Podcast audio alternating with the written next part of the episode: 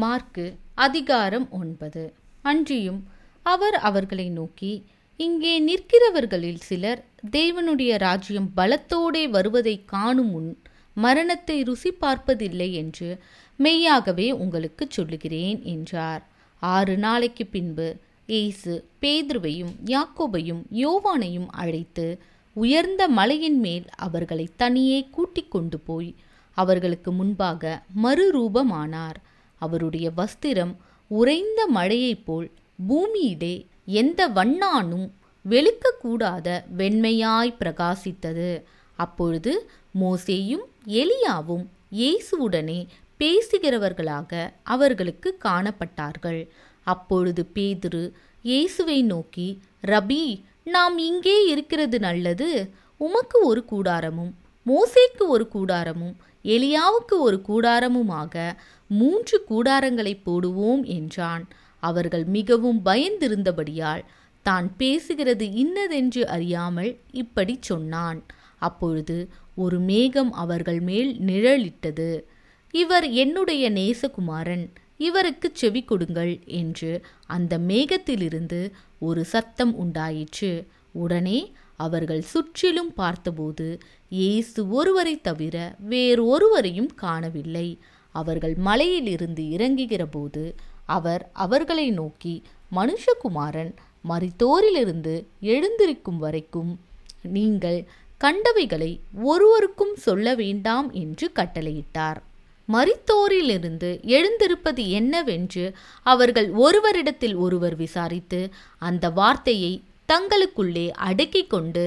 எலியா முந்தி வர வேண்டும் என்று வேத பாரகர் சொல்லுகிறார்களே அதெப்படி என்று அவரிடத்தில் கேட்டார்கள் அவர் பிரதியுத்தரமாக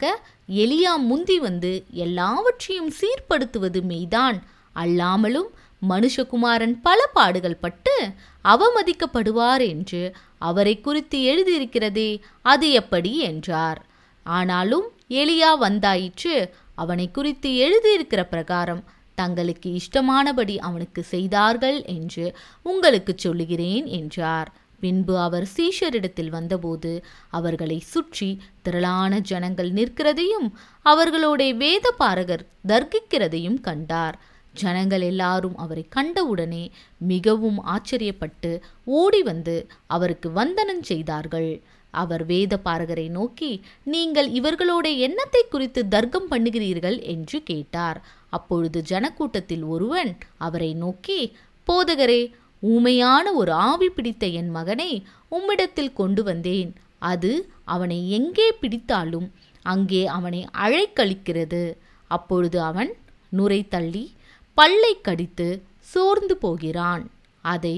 துரைத்து விடும்படி உம்முடைய சீஷரிடத்தில் கேட்டேன் அவர்களால் கூடாமற் போயிற்று என்றான் அவர் பிரதியுத்தரமாக விசுவாசமில்லாத சந்ததியே எதுவரைக்கும் நான் உங்களோடு இருப்பேன் எதுவரைக்கும் உங்களிடத்தில் பொறுமையாயிருப்பேன் அவனை என்னிடத்தில் கொண்டு வாருங்கள் என்றார் அவனை அவரிடத்தில் கொண்டு வந்தார்கள் அவரை கண்டவுடனே அந்த ஆவி அவனை அலைக்கழித்தது அவன் தரையிலே விழுந்து நுரை தள்ளி புரண்டான் அவர் அவனுடைய தகப்பனை நோக்கி இது இவனுக்கு உண்டாகி எவ்வளவு காலம் ஆயிற்று என்று கேட்டார் அதற்கு அவன் சிறுவயது முதற்கொண்டே உண்டாயிருக்கிறது இவனை கொல்லும்படிக்கு அது அநேக தரம் தீயிலும் தண்ணீரிலும் தள்ளிற்று நீர் ஏதாகிலும் செய்யக்கூடுமானால் எங்கள் மேல் மனதிறங்கி எங்களுக்கு உதவி செய்ய வேண்டும் என்றான் ஏசு அவனை நோக்கி நீ விசுவாசிக்க கூடுமானால் ஆகும் விசுவாசிக்கிறவனுக்கு எல்லாம் கூடும் என்றார் உடனே பிள்ளையின் தகப்பன் விசுவாசிக்கிறேன் ஆண்டவரே என் அவிசுவாசம் நீங்கும்படி உதவி செய்யும் என்று கண்ணீரோடே சத்தமிட்டு சொன்னான் அப்பொழுது ஜனங்கள் கூட்டமாய் ஓடி வருகிறதை இயேசு கண்டு அந்த அசுத்தாவியை நோக்கி ஊமையும் செவிடுமான ஆவியே இவனை விட்டு புறப்பட்டு போ இனி இவனுக்குள் போகாதே என்று நான் உனக்கு கட்டளையிடுகிறேன் என்று அதை அதட்டினார் அப்பொழுது அது சத்தமிட்டு அவனை மிகவும் அலைக்கழித்து புறப்பட்டு போயிற்று அவன் செத்து போனான் என்று அநேகர் சொல்லத்தக்கதாக செத்தவன் போல கிடந்தான் ஏசு அவன் கையை பிடித்து அவனை தூக்கினார் உடனே அவன் எழுந்திருந்தான் வீட்டில் அவர் பிரவேசித்த பொழுது அவருடைய சீஷர்கள் அதை துரத்திவிட எங்களால் ஏன் கூடாமற் போயிற்று என்று அவரிடத்தில் தனித்து கேட்டார்கள் அதற்கவர் இவ்வகை பிசாசு ஜபத்தினாலும் உபவாசத்தினாலுமே அன்றி மற்றெவ்விதத்தினாலும் புறப்பட்டு போகாது என்றார் பின்பு அவிடம் விட்டு புறப்பட்டு கலிலேயாவை கடந்து போனார்கள் அதை ஒருவரும் அறியாதிருக்க வேண்டும் என்று விரும்பினார் ஏனெனில் மனுஷகுமாரன் மனுஷர் கைகளில் ஒப்பு கொடுக்கப்படுவார் என்றும் அவர்கள் அவரை கொன்று போடுவார்கள் என்றும் கொல்லப்பட்டு மூன்றாம் நாளிலே உயிர்த்தெழுந்திருப்பார் என்றும் அவர் தம்முடைய சீஷர்களுக்கு போதகம் பண்ணி சொல்லியிருந்தார் அவர்களோ அந்த வார்த்தையை அறிந்து கொள்ளவில்லை அதை குறித்து அவரிடத்தில் கேட்கவும் பயந்தார்கள் அவர் கப்பர் நகூமுக்கு வந்து வீட்டிலே இருக்கும்போது அவர்களை நோக்கி நீங்கள் வழியிலே எதை குறித்து உங்களுக்குள்ளே தர்க்கம் பண்ணினீர்கள் என்று கேட்டார் அதற்கு அவர்கள் பேசாமல் இருந்தார்கள் ஏனெனில் அவர்கள் தங்களுக்குள்ளே எவன் பெரியவன் என்று வழியில் தர்க்கம் பண்ணினார்கள் அப்பொழுது அவர் உட்கார்ந்து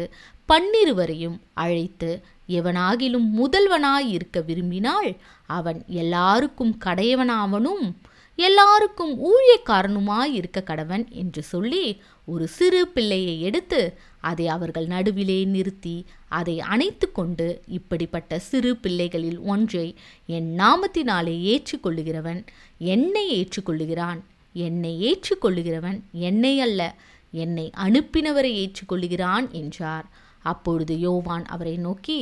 போதகரே நம்மை பின்பற்றாதவன் ஒருவன் உமது நாமத்தினாலே பிசாசுகளை துரத்திருக்கிறதை கண்டோம் அவன் நம்மை பின்பற்றாதவனானதால் அவனை தடுத்தோம் என்றான் அதற்கு இயேசு அவனை தடுக்க வேண்டாம் என் நாமத்தினாலே அற்புதம் செய்கிறவன் எளிதாய் என்னை குறித்து தீங்கு சொல்ல மாட்டான் நமக்கு விரோதமாயிராதவன் இராதவன் நமது பட்சத்தில் இருக்கிறான்